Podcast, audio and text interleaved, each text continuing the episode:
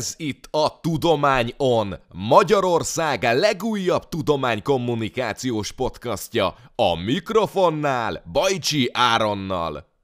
Üdvözlök mindenkit, ez itt a Tudományon podcast második évadának második része. Ez a rész azért is különleges, mert én már nem online beszélgetek a vendégemmel, hanem itt ül velem szemben Réti Zsombor, aki a Budapesti Műszaki Egyetem hallgatója. Szervusz Zsombor, köszönöm, hogy elfogadtad a meghívásomat. Szia Áron, köszönöm szépen a meghívást. Ö, én úgy tudom, hogy te műanyag és technológiai mérnöknek tanulsz, és most fogsz nem sokára végezni. Mit lehet tudni erről a szakról? Igen, a, a BME-re járok műanyag és technológiai mérnök mesterszakra. Ö, igazából ez a, ez a BM-én a, a vegyészmérnök és biomérnöki karnak az egyik, egyik mester szakja. Tulajdonképpen én az egyszerűség szempontjából sokszor a barátaimnak is azt mondtam, hogy vegyészmérnök mesterszakra járok, mert az így befogadhatóbbnak tűnt elsőre. Nyilván azt tudták, hogy műanyagokkal foglalkozok, vagy ar- arról tanulok konkrétabban, vagy áthatóbban de tényleg többen a baráti körből is így utólag jöttek rá, hogy én nem is vegyészmérnök mesterszakra járok, hanem erről műanyag és szálltechnológiai mérnök mesterszakra. Egyébként én, ha jól tudom, ez korábban a vegyészmérnök mesterszaknak egy szakiránya volt. Az utóbbi időben ez most már egy külön szakként, külön szakként működik, és én ezen belül vagyok a, a műanyagok feldolgozása és alkalmazása szakirányon. Az a következő kérdésem, hogy mi a különbség a vegyész és a vegyészmérnök között? Vegyészmérnök között, akár a tantárban, akár az, hogy például a diploma után hol tud elhelyezkedni egyik és másik diplomába. Igen, én, én a, az alapdiplomámat, a BRC-s diplomámat azt az eltén szereztem meg kémia alapszakon, ő, vegyész szakirányon, szóval én jelenleg gyakorlatilag vegyész képesítéssel rendelkezek, ezért ezzel jobban képbe vagyok, mint a vegyészmérnök képzés alatt. Igazából csak a mestertanulmányaim során volt betekintésem erre, illetve nyilván a, az MSC-s szaktársaim elmesélése alapján tudok dolgokat. Ami nagyon fontos különbség, az az, hogy, hogy a vegyészmérnök képzés, mivel ez egy mérnöki képzés, sok, sokkal, sokkal inkább a, a műszaki vonalra fejezik a hangsúlyt. Szóval műszaki rajzok, tervezési feladatok, sokkal inkább megvan ez az ipari, ipar, tehát az iparra való felkészítés ennek, a, ennek ez van a fókuszba, míg a, míg a vegyészképzés az, az, az inkább egy tudományos képzés. Az egy természettudományos képzés, és ott, ott, ott nem, nincs meg ez az ipar centrikusság. Nyilván onnan is lehet gyógyszergyárakba, ipari vonalba elhelyezkedni, de, de az, az inkább egy ilyen tudományos, kutatói pályára készít fel alapvetően. Mennyi tantárgyat kellett neked pótolnod a BSC-sként? Tehát nyilván úgy kap mérnöki diplomát, hogy valamennyi pótolnod kellett. Tehát ha most egy diák úgy dönt, meg úgy dönt, mint ahogy te is, hogy vegyész rád, vegyész mérnöképzésre, mennyi tantárgyat kell pótolni, és ezeket mennyire tudtad beléleszteni az MSZ-s tanulmányaiba? Tehát a már meglévő tantárgyak mellé nehéz volt, sok volt, vagy erről mit, mit, mit lehet tudni, hogyha egy érdeklődőnek kellene elmesélni? Ez attól is függ, hogy, a, hogy az illető a vegyészmérnök mesterszakon belül melyik szakirányra megy. Ö, ugye van gyógyszervegyészmérnök, analitikai vegyészmérnök és folyamatirányítási szakirány a vegyészmérnök mesterszakon belül, illetve van ugye a műanyag és technológiai mérnök szak, amin én is vagyok. Ö, igazándiból néhány, néhány tárgy van, amit pluszban meg kell csinálni, most, hogyha hirtelen össze akarnám számolni, szerintem nekem három darab volt. Ugye, amikor, amikor az illető jelentkezik mesterszakra, akkor kell egy ilyen kredit elismerési procedúrát lefolytatnia, és az annak, annak eredményeképpen a, az egyetem, a jelen esetben a, a BMO, vagy a mesterszakra jártam, levélben ők értesítenek arról, hogy, hogy milyen tárgyakat kell pótlólag megcsinálni. Nekem ott két tárgy volt feltüntetve, és itt akarok arra rátérni, hogy, hogy nálunk így magán a szakon is ez kicsit egyedileg van megoldva, ami egyébként nagyon jó és nagyon hallgatóbarát. Ugye volt, vannak, voltak olyan BFC-s szakirányos tárgyak, amiket nekem meg kellett csinálnom pótlólag. Viszont ez több esetben is úgy nézett ki, hogy, hogy, a, hogy a mesteres, mester szakon is van ugyanolyan nevű tárgy, és annak, én igazából azt vettem fel a Neptunba, én azt, annak a kreditjét kaptam meg, viszont nem a mesteres órára jártam be, hanem az alapszakos órára jártam be. Nyilván így a, így a szükséges tudást azt megkaptam, és, és nem volt egy, egy teljesítetlen elvárás, hogy én csak magamtól hozzam be a lemaradást, és a, és a korábban a műanyag szakirányon végzettekkel együtt hallgassam a, a mesteres órát. Igazából emiatt mindenfél évben egy-két tárgyal több volt, főleg az első két fél év miatt húzósabb volt, mert ott azért pótlólag is kellett megtanulni dolgokat, tényleg párhuzamosan többet, ö, illetve az egymásra épülés sem úgy volt, mint ahogy az a BFC-n ki lett volna találva, szóval amiatt is volt egy kis, kis ö, nehézség. Igazából teljesíthető, és nekem, nekem egyébként a, a ottani, ottani ö, csoport, tehát a műanyagosok ö, részéről ez egy nagyon pozitív tapasztalat volt, hogy, hogy segítőleg álltak igazából hozzám, meg többen voltunk, akik más egyetemről jöttünk, tehát hozzánk tényleg segítőleg álltak hozzánk, ö, így odafigyeltek, vagy így kérdezgették az oktatók is, hogy felvettük a tárgyat, megy, hogy megy, kell-e segítség.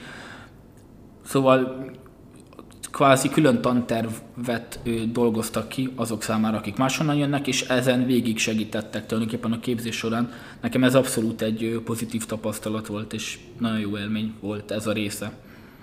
Ez azért is fontos, mert nem, tehát nem szabad elvenni magunktól lehetőséget az, hogy váltsunk egyik szakra a másikra. Tehát te, te például is látszik az, hogy simán megoldható, az egyetem is úgy áll hozzá, úgyhogy akinek ilyen ötlete van, az... Sőt, én, én kifejezetten azt mondom, hogy, a, hogy az alapszak ezeken a, a műszaki meg a, meg a tudományos vonalokon egyébként még nem, nem, nem szűkíti le a lehetőségeket. Tulajdonképpen bármelyik természettudományos vagy műszaki alapszak után át lehet menni majdnem bármelyik másik műszaki vagy, vagy természettudományos vonalra. Tényleg pár tárgyat kell pótlag megcsinálni, ha valaki talál egy olyan szakot, ami, ami úgy érzi, hogy ez az, amit ő érde, őt érdekli, nem, nem, nem sok plusz áldozat. Na, ez egy nagyon jó tanács a lendő egyetemistáknak. Ö, említetted ugye, hogy anyagokkal foglalkoznál. Ha, megcsin- ha meg, meg fogod csinálni majd az államvizsgát, utána elhelyezkedsz, mivel fogsz elsőlegesen foglalkozni? Hát, Tehát oké, okay, hogy műanyagokkal, de mit csinálsz a műanyagokkal? Gondolom nem nézni fogod őket? Nem, ugye a, a, a műanyag feldolgozás a, az, az az egyik ilyen legfontosabb ö, ö, része is ugye a, a képzésnek, illetve a legtöbben valamilyen műanyag feldolgozási ö, folyamattal foglalkoznak bármilyen ipari cégnél egyébként a, a végzett hallgatóknál. Én is most ö, most terv szerint egy gumiabroncsgyárba fogok dolgozni, és éppen konkrétan extruzióval, ami az egyik legfontosabb műanyag feldolgozási módszer. Szóval igazából most ez a terv, hogy extruzió. Majd erről fogunk beszélni egy külön podcastot, át nagyon lőjük le a témát. Ö, miért választottad a műanyagok témáját? Én még az eltén, eltén tanultam, amikor, amikor, amikor már, még, még azért volt vissza a, a képzésből bőven, szóval nem voltam elkéső, de kezdtem aggódni, hogy vajon fogok-e találni magamnak olyan területet, ami igazán megfog, és, és azt nagyon szívesen csinálnám. És akkor volt, hogy az első, ak- akkor jött egy új tárgyként benálunk a, a polimerkémia, és az első előadáson nekem annyira megtetszett maga, maga a tudományterület, meg maga ez a, ez a témakör, hogy én ott, ott, ott így éreztem, hogyha lehet, és lesz rá lehetőségem, akkor én mindenképp ebbe az irányba szeretnék tovább menni, így a, a BSC-s és az MSC szakdogámat is polimerkémiából írtam, ami ugye az MSC-s tanulmányaimhoz már nem kapcsolódik olyan szorosan, mert a, a műanyag feldolgozáshoz maga a polimerkémia az inkább, inkább csak ilyen távoli, köszönő viszonyban vannak, de ott, itt, ott kezdődött igazából ez a, ez a szerelem így a, a polimerek meg a műanyagokkal kapcsolatban és maradhattam volna az eltén mesterszakon, és ott is, ott is ugyanúgy ez a polimer kémiás vonalat lehetett volna vinni, viszont én úgy éreztem, hogy, hogy jobban vonz az ipari környezet, illetve szeretném mindenképpen kipróbálni előbb vagy utóbb, és ezért váltottam én a, a BMF felé. Akkor most kicsit kezdjünk el szakmázni. Említetted a polimereket, még a műanyagokat. Ezt a kettő fogalmat hogy lehet összekötni? Igazából ö, több, több szakirodalom van, ahol, ahol majd, hogy nem szinonimaként, szinonimaként használják a két kifejezést. Én, én azt, a, azt, a, azt az irány, irányvonalat szerettem inkább, ahol, ahol az alapján teszünk különbséget a polimer és a műanyag között, hogy, hogy a műanyag az, az úgy keletkezik, hogy a polimert, polimert polimerhez adaléko, adalékokat adnak, és ezt valamilyen módszerrel feldolgoznak. Szóval a műanyag az tulajdonképpen az már egy kész termék, míg a, míg a polimer az csak, az csak egy tulajdonképpen egy elő, előterméke a, a műanyagoknak. Szóval a polimerekből a feldolgozási módszerekkel és különböző adalékolási folyamatokkal állít, állítunk elő műanyagokat. Ö, mik ezek az adalékokat, amiket hozzá kell, egyáltalán hozzá kell ezeket adni, vagy csak hozzáadják a iparba? Hát ez, ez, ez nagyon, nagyon sokféle lehet. Már, már az is, hogy adnak-e hozzá, mit adnak hozzá, mennyit adnak hozzá. Egyébként ez is egy olyan dolog, ami, ami miatt nagyon megfogott ez a, ez a terület, még egy kicsit visszaugorva az előző kérdésedre, mert most eszembe jutott, hogy, hogy, az, hogy, a, hogy az egyik legfontosabb dolog, ami nagyon-nagyon megfogott ebbe a területbe, az az, hogy mennyire változatos alapból már csak az, hogy mennyire változatos alapanyagú műanyagok vannak. Polietilén, polipropilén, rengetegféle. És ezekből, tehát, és ezekből a egyféle anyagból is rengetegféle tulajdonságú terméket lehet létrehozni. Már csak azzal, hogy, hogy milyen, milyen az alaptulajdonsága az adott, adott polimernek, amiből készül. És akkor még ehhez jönnek hozzá az adalékanyagok, hogy azzal mennyi, még mennyiféle plusz variációt lehet létrehozni. Tehát a, vissza, visszaugorva akkor így az adalékok kérdésére, sokféle, sokféle ö, célból lehet adalékokat használni a műanyagokhoz.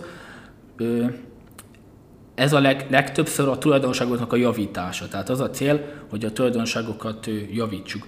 Ö, előfordul árcsökkentő hatás is, hogy olcsó adalékkal telepakoljuk a műanyagot, és akkor valamelyes csökken, a, csökken a, az ár, viszont a, leg, a leg, leggyakrabban ez tulajdonságok javítása céljából ő, ő adják hozzá. Ez lehetnek mechanikai tulajdonságok, tehát hogy szívósabb, tartósabb, jobb, jobb anyagot kapjunk, illetve lehet olyan szempontból tartóságnövelő, hogy, hogy például, például antioxidánsokat adunk a műanyaghoz, amik, amik hatására a napfényre és a hőmérsékletre kevés, vagy jobban ellenálló anyagot kapunk, nem fognak olyan könnyen degradálódni, tönkre menni a termékek.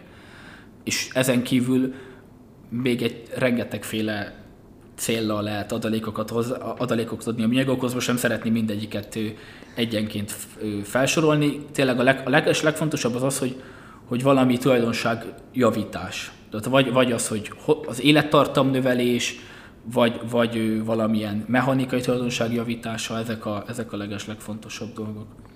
És hát ugye most az előbb említetted az élettartamot is, ami ebben az esetben ugye előny, minus esetekben ez hátrány is. Ö, neked erről mi a véleményed?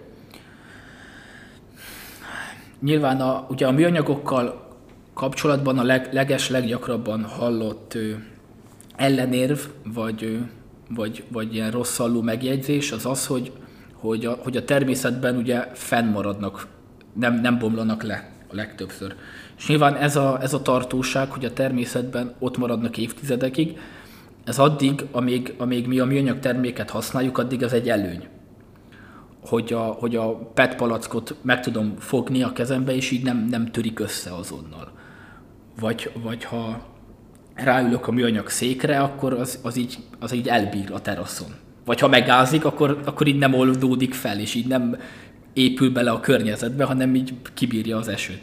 Tehát ezek a tulajdonságok a használat során nyilván, nyilván előnyösek, utána a természetbe kikerülve ezek hátrányosak. Viszont azért azt én leszögezném, hogy a műanyagnak a, meg, a helye az nem a természetben van. Szóval, hogy oda kerül az, az, a tengerekbe, az óceánokba, az erdőbe, az, az, az nem, a, nem a műanyagnak a hibája. Meg, meg nem a műanyag, tehát nem, nem, a, nem a műanyag gyártást kell beszüntetni, hanem, hanem valahogy, a, valahogy ezt a, a hulladékkezelési rendszert, illetve az embereknek a, a hajlandóságát és figyelmét erre jobban felívni. Nyilván most a, itt Európában, Magyarországon a legtöbb ember azért, azért annyira van környezettudatos, hogy nem szemetel, vagy kevesen szemetelnek, meg a hulladékgazdálkodás is megvan oldva. Nyilván Ázsiában, Kína, Korea, Japán, még a Japán, vagy valószínűleg ott egyébként ez jól is működik, de hogy a távol-kelet országait, meg Afrikát, Amerikát, Dél-Amerikát nem, nem tudjuk, meg pláne én nem tudom így arra, arra súlykolni, hogy, hogy erre figyeljenek oda jobban, és nyilván emiatt ez egy globális probléma. Nyilván ez egy globális probléma, amire, amire, amire Európában egyre-egyre több, több javaslat és, és törvénymódosítás van, hogy ezeket a visszaszorítsák, mármint értek itt a, magára a természetben felelhető műanyagoknak a mennyiségére. Elsősorban Európában ezt tiltással próbálják mostanában megoldani. Mielőtt még elmennénk erre a részre, kicsit ö, azt találtam ki, hogy mi lenne, ha kicsit bemutatnánk azt, hogy a műanyag a körforgását úgymond. Tehát ugye elkészül a műanyag, formába öntik, még használat előtt. Ö, hány használat után, hány használat előtt megtöltik, amivel megszokták, legyen az mosogatószertű kezdve bármi, étel, bármi. Ö, és ugye kikerül az emberekhez. Ö, ugye azt is szokták mondani, hogy próbáljunk használni minél többet ö, műanyagot. Ez mennyiben lehetséges? Minél többet? Vagy nem, hogy minél többször használjuk ja, azt az adott műanyagot. Igen, igen, igen. Elnézést, mondtam rosszul. Szóval minél többször. Ö, neked erről mi a véleményed? Ez nagyon-nagyon függ attól, hogy, hogy milyen műanyagról van szó. Nyilván az, az, az alapvetően egy, egy üdvözölendő cél, hogy egy terméket, legyen az bármiből készülve, az, azt minél többször használjuk, mert, mert azzal, azzal nyilván ö, csökkentjük mind, mind annak az egy terméknek a... Tehát a, nyilván, hogyha ha valamiből kevesebbet vásárolsz, akkor az kevesebb energia, kevesebb nyersanyag, nyilván ezeknek mind, mind kisebb lesz emiatt a környezeti terhelése. Ö, mi, mi, mi is volt a kérdés? Még egyszer, bocsánat. Mennyire értesz azzal egyet, hogy egy átlagos műanyagot, mondjuk flakonokat, vagy ilyen étdobozokat, gyak, tehát gyakrabban használják az emberek, és ennek van-e hátránya? I- igen, értem. Ez, ez hogy egy műanyagot többször, többször fel lehet használni, vagy fel lehet-e használni, ez, ez nagyon-nagyon függ attól, hogy, hogy mire van kitalálva az, adott, az az adott műanyag. Nyilván egy, egy PET palackot azt alapvetően egyszeri használatra ő, találják ki. Fel lehet, újra, újra tudjuk tölteni ő, saját csapvízzel, vagy ő, limonádéval, amit mi készítünk, ezáltal, ezáltal adva neki még egy plusz időre ő, életet, úgymond a terméknek. A, azzal a része mindenképpen egyetértek, hogy próbáljunk olyan termékeket gyártani, amik tartósabbak, és, és ezáltal ugye az fog következni, hogy kevesebbet kell abból az adott termékből előállítani. Itt most a, a jelenlegi szabályozás az nagyon abba az irányba ő, tolódik el, hogy az egyszer használatos termékeket minél nagyobb számba kivezessék és megszüntessék. Itt nem is magával a termékkel van ugye a baj, mondjuk beszéljünk akkor szívószáról, vagy, vagy, vagy műanyag zacskókról, tehát nem magával a termékkel van problémája a szabályozásnak, hanem azokkal az anyagokkal, amikből ezeket gyártjuk. Viszont sok, sok esetben ezek nem, vagy csak nehezen kiválthatóak más alapanyaggal, és, és, és túl szigorú szabályozással iparágak lehetetlenednek el, és, és, olyan, olyan, és tárgyak vagy termékek, amiket a mindennapi életben használunk, azok szűnhetnek meg, vagy, vagy kerülhetnek forgalomba olyanok, amik silányabb minőségek. Én például a papírszívószáltól a, a far, attól a falra mászok. Tehát ahogy a, ahogy a számba így, így, így puhul el a papír, én attól, attól tényleg megbolondulok. Nyilván a műanyag szívószálat se használtam régebben sokat, de papírt azt még annyira se akarok.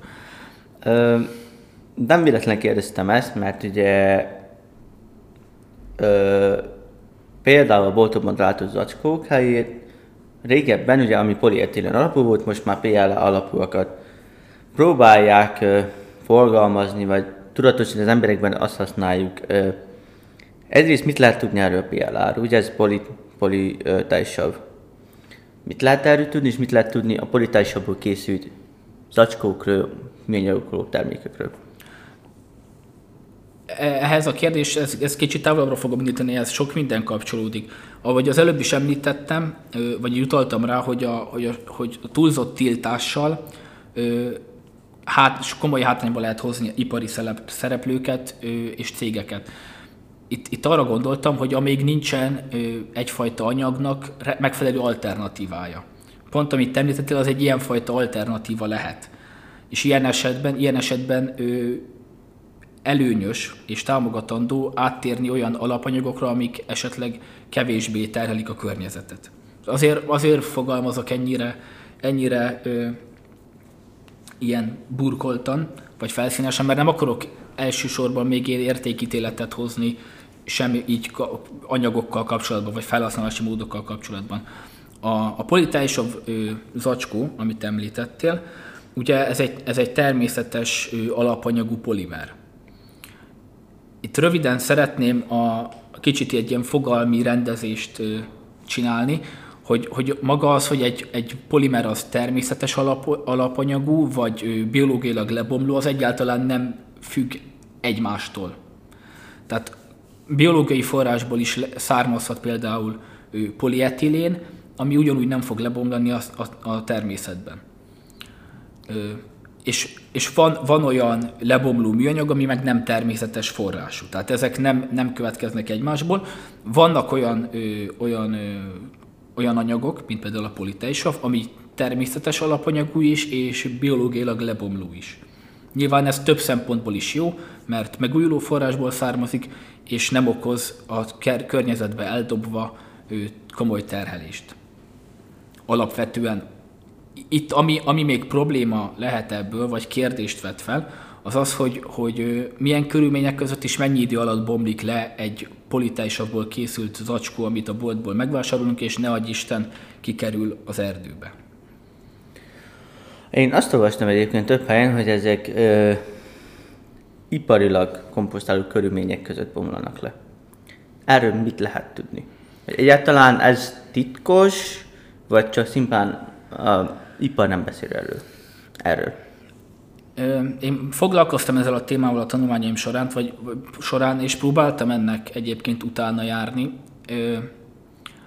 Például hulladékkezelőknek a honlapján, hogy, hogy, a, hogy mit lehet kezdeni ezekkel, a, ezekkel az acskókkal. Mert ugye a zöld hulladékot, meg komposztot több hulladékkezelő is gyűjt egyébként. És akkor felmerül a kérdés, hogy akkor ezek az acskók oda bedobhatóak?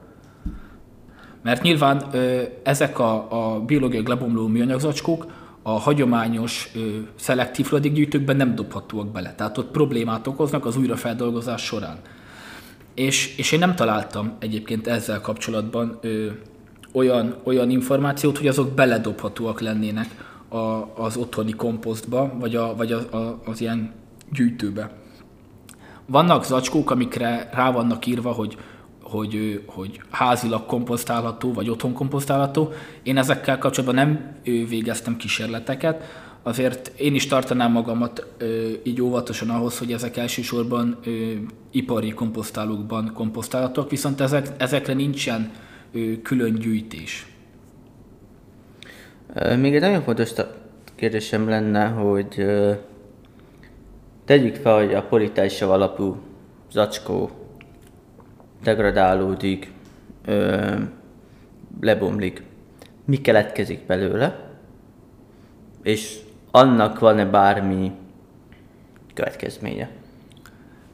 Ugye a biológiai lebomló műanyagoknál ö, az, a, az, a, az a definíció úgymond, hogy, hogy, hogy ezeket mikroorganizmusok ö, le tudják bontani szerves alapanyagra, amit, ami ugye utána a környezetbe beépül, és úgymond így a, a körforgásba vissza, vissza, visszaáramlik.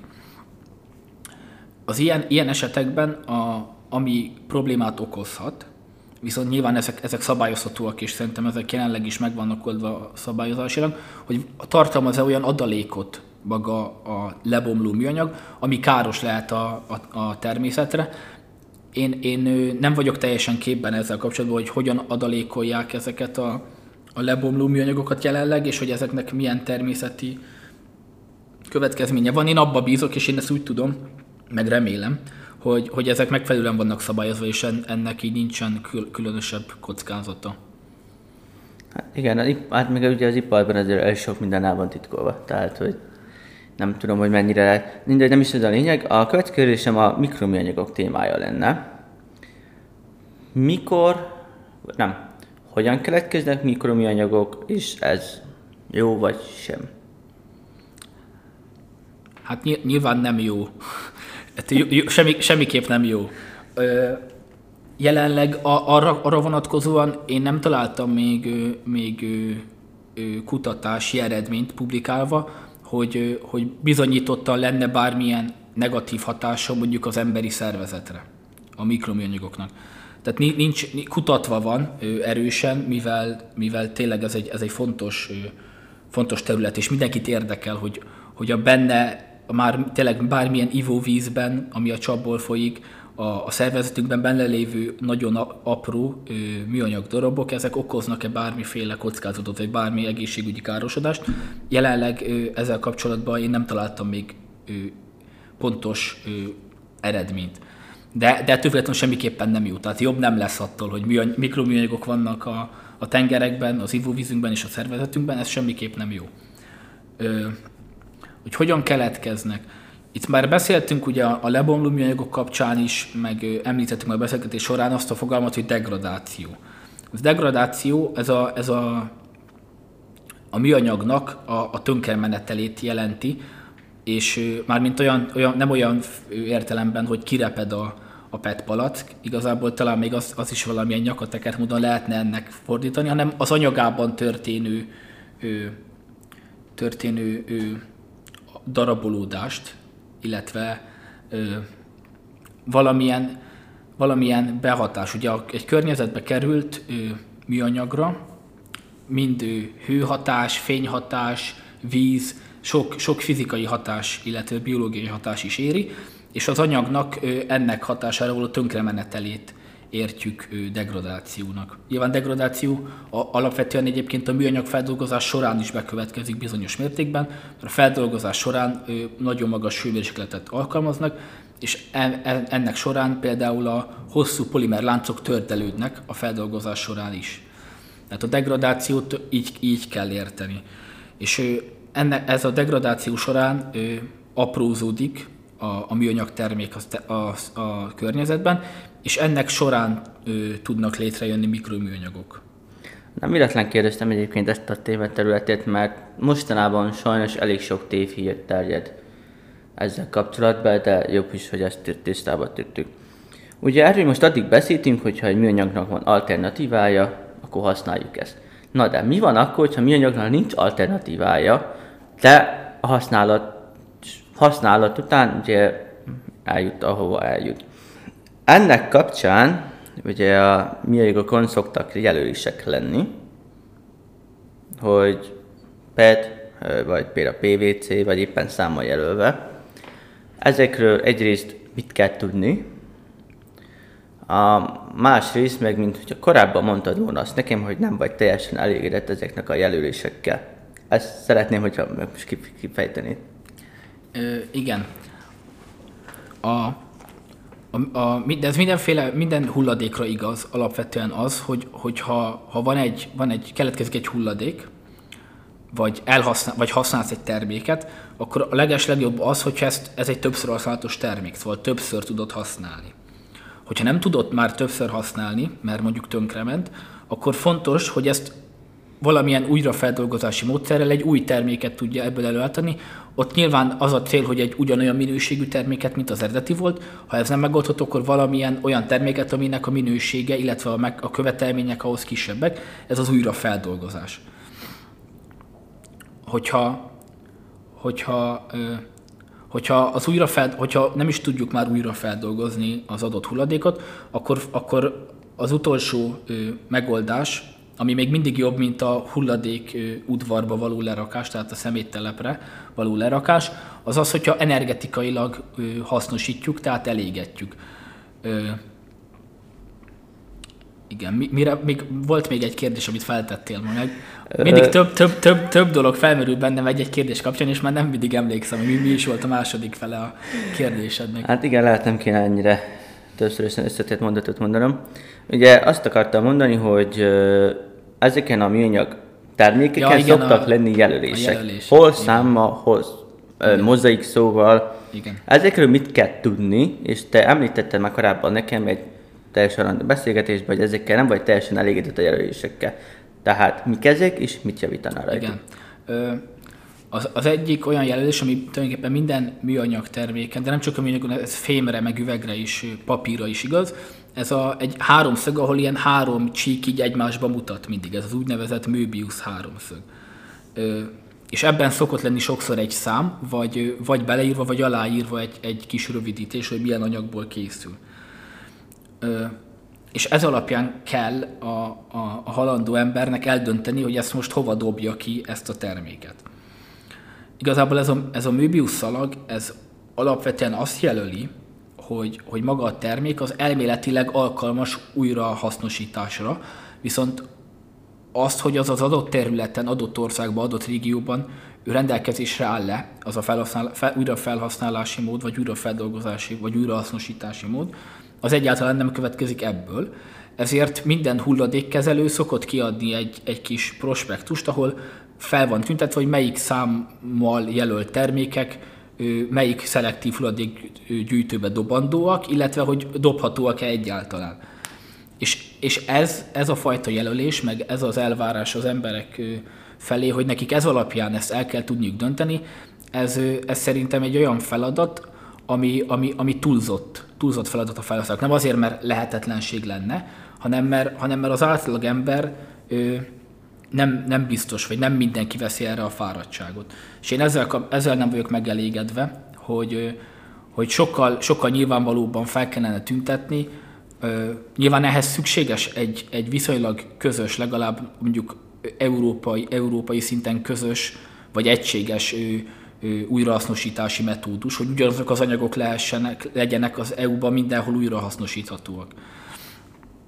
És ez egyébként ebbe, ezzel kapcsolatban pont az utóbbi hetekben láttam előrelépést. Most már több PET palackon, meg műanyag terméken látok ilyeneket, hogy 100%-ban újrahasznosítható, vagy rá van írva a címkére, hogy a, hogy a műanyag szelektív hulladék gyűjtőbe dobják be az emberek. Úgyhogy én bízok abban, hogy, hogy ez a fajta jelölés, ez, ez, ez egyre inkább el fog terjedni, és egyre inkább tényleg ebbe az irányba haladunk, hogy ez egyértelműbb lesz.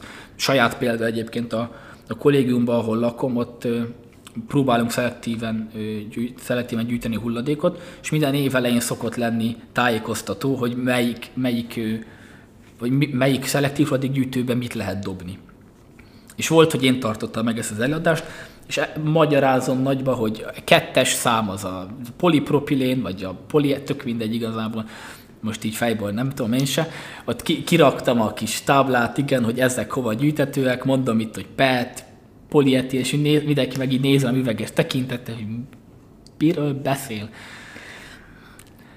Hogy, hogy, hogy ez soka, sokaknak pedig, pedig azért tényleg egy, egy, egy kollégiumban fiatalok között, értelmes emberek között azért, de mégis, mégis ez nehezen befogadható egyébként a legtöbb embernek, hogy, hogy meg kell jegyeznie, hogy melyik, melyik rövidítés és melyik szám az hova, hova melyik számos számmal jelölt terméket hova kell dobni. Hát most éppen előttem egy kisokos, amit majd egyébként a podcast leírásába be is fogok tenni. Ez szerint az egyes szám, hogy ez a polietilén talált, ami ö, szelektíven gyűjthető, a kettes szám a polietilén, nagy, nagy sűrűségi polietilén szintén szelektíve gyűjthető, hármas szám az a PVC, vagyis polivinilklorid, az viszont nem, a kommunális hulladék gyűjtőbe kell dobni. A négyes az a kis sűrűségi polietilén, ötös a polipropilén és a hatos a polisztirol, ez a három szintén szelektíven gyűjthető, és van a hetes, az egyéb, ami mindenféle polimer, vagyis műanyag beletartozik, azt szintén a hulladékgyűjtőbe kell dobni. Egyébként pont a, a polisztirol az, ami, ami sok hulladék gazdálkodó, vagy hulladék kezelőnél nem, nem, szelek, nem számít szelektív hulladékgyűjtésnek. Most például itt Budapesten az, az FKF se gyűjti szelektíven a polisztirolt. És ennek van valami? Ennek az az oka, amennyire én tudom, hogy, hogy a polisztirolból sok habosított termék készül, amik, amik nem újra feldolgozhatóak a, a, a, azon a módon, mint mondjuk a, a PET vagy a polietilén, és ez emiatt okoz problémát. Szóval a polisztirol szintén nem tehát, tehát akkor az ilyen ételhordók, amikbe be szokták tenni, azt nem, nem annak számít. Na, ez egy nagyon Igen, fontos. de erre egyébként én ez, ez nekem egy anomália számomra, hogy ezek a habosított polisztirol ö, ételhordók, amiket a gyors éttermekbe, mikor elvitelre kérsz, akkor, akkor ezeket használják, hogy ezek miért, miért léteznek még? Mivel a, a legutóbbi EU-s szabályozásokkal kapcsolatban, meg ez Magyarországon is törvénybe lett iktatva, ezeket betiltották. Tehát, hogy ez, ez valami valami furcsaság van itt, hogy, hogy ezek, ezek még így működnek, és tényleg tulajdonképpen bárhol lehet ezeket látni továbbra is. Elvileg ezek be vannak tiltva Magyarországon. És mégis használják. És mégis használják. szép. De, de, ugye a, a Magyarországon a, a forgalmazás és a, és a gyártás is be van tiltva. Tehát ezeket valahogy, valahogy ez, ez ellenőrizhető. Szóval tényleg valószínűleg ilyet nem gyártanak Magyarországon, hanem ezeket ö, valamilyen más forrásból, keletebbről hozzák be szerintem, és használják föl. Mm, nyilván valószínűleg az államnak az, az nem, nem érdeke, vagy nem akarja ezt túlszabályozni, és oda menni a gyorsíttermi láncokhoz, és ezt büntetni. Ugye a, a törvény az, nem, nem tudom egyébként pontosan, hogy ez, hogy ez a, hogy ez a gyorséttermekre ö, vonatkozik-e már, mint az ő számukra, hogy felhasználás szempontjából ha, adhatnak-e ki ilyet elvileg nem lehetne forgalomban Magyarországon, amennyire én tudom a, a törvényi hátteret. Egyébként az előbb említett kisokostot érdemes elolvasni, hiszen itt van arról is, hogy milyen színű kukába mit lehet beledobni, és még, a, és még a, egyébként a, később még beszélgetünk a hulladék újrafeldolgozásnak a, a, a menetét is megmutatja. Az előbb említetted az urasznosítás, urasználatod, ezek ugye mind-mind része a hulladék hierarchiának. Az hulladék hierarchia legelső lépés, legelső foka az a megelőzés. Ez nyilván magában van, hogy minél kevesebbet vegyünk. Annál vagy, kevesebb hulladék fog keletkezni. Annak, igen, ez igen vagy, vagy többször használjuk fel. Viszont a második fokon az újrahasználat van. Erről mit lehet tudni? Hát ez arról szól, hogy vagy ez azt jelenti, hogy, hogy igyekezzünk olyan termékeket használni, illetve a gyártók igyekeznek olyan termékeket gyártani, amik többször felhasználhatóak. Például itt a, a ne ö, vegyünk egy nap három PET palackos vizet, hanem töltsük újra a kulacsunkat. Tehát, hogy ha, átlag ember számára szerintem ennek, ennek ilyen jelentései vannak ö, elsősorban. Ugye ez a megelőzés, az urasznosítás egyébként külföld, külföldön, hogy három R betűvel szokták jelölni. Ennek a három harmadik része, ami kicsit talán érdekesebb, az űrő hasznosítás, aminek ugye az alapja a szelektív gyűjtés. Uh, Igazából négy R, mert reduce, vagy re, re, reduce, reuse, recycle és recover. Tehát úgy, hát, úgy, úgy négy, ha most mindegyiket végigmondod, igen. Igen, igen, de ezt három betűt szokták használni általában. Ugye az újrahasznosításnál az van, hogy ugye a szelektíven összegyűjtött műanyagot újra feldolgozzák, és az előbb is mondtad, kisebb minőségi szempontból, tehát kisebb minőségi követelményeknek megfelelő terméket csinálunk belőle, mint például válfát, szőnyegért, ilyesmiket. Ugye ezek a másodlagos ö, energiaforrásból készülnek, és ez azért jó, mert kevesebb kőolajból kell mondjuk előállítani. Igen, de nem, nem csak. Tehát a, sok esetben, és az, az az igazán legjobb, hogyha ugyanolyan minőségűt elő tudsz állítani. Ennek, ezekre szabályozások vannak, hogy, hogy, hogy épp például élelmiszercsomagolásoknál van erre kitétel, hogy hány százalékban tartalmazhat másodlagos nyersanyagforrásból származó alapanyagot, tehát újrahasznosított PET palackot mondjuk. Ugyanígy a, a vízcsöveknél, a PVC csöveknél ott azt szokták csinálni, hogy hogy a külseje és a belseje az, az új PVC-ből van megcsinálva, és a köztelévő rész, rész az meg, az meg újrahasznosított PVC-ből van, habos, habosított PVC-ből van, vagy PVC-vel van kitöltve. Á, értem. Ö, és az előbb úgy említed a recover meg azt is említetted, hogy ebből energiát nyerhetnek ki. Ugye Magyarországon, ha jól tudom, egyetlen egy van. Ebből Rákospalotán, ami évente, hát most nem tudok számot, de, de hogy a budapesti hulladéknak 60%-a megy oda, és hogy ebből energiát nyernek ki, mint például távfőt és villamos energiát is. Ö, ebből kellene még több egyébként itthon. Esetleg a környezetre van-e valamilyen bármilyen hatással? Nyilván van. Milyen hatással van? Ezt, ezekről mit tudsz nekünk mondani? Neke, nekem az a véleményem, hogy, hogy kellene több kommunális hulladékégető Magyarországra. Hogyha, hogyha csak egy kicsivel nézünk nyugatabbra, mondjuk Ausztriára, ott, ott látjuk, hogy a Ausztriában 6 vagy 7 darab ö, kommunális hulladékégető van. Tehát ők, ők tulajdonképpen a, a, a, a keletkező hulladékoknak nagyon-nagyon nagy százalékát azt elégetik, és, és energetikailag visszanyerik. Nekem az a véleményem, hogy ebbe az irányba kellene ellépni Magyarországon is, hogy, hogy ne, a, ne a hulladéklerakóba kerüljön a, a szemét nagy része, hanem akkor inkább égessük el. A környezeti hatás, nyilván ugye széndiokszid keletkezik az égetés során, viszont, viszont attól, attól nem igazán kell félni, vagy szerintem nem kell félni, hogy, hogy, hogy mérgező, veszélyes gázok keletkeznének. Nagyon jó szűrőberendezések vannak most már üzemben, Magyarországon is erre nagyon szigorú szabályozások vannak. Ez, ez tényleg, tényleg nagyon, nagyon úgymond biztonságosan üzemeltethetőek ezek az égetők.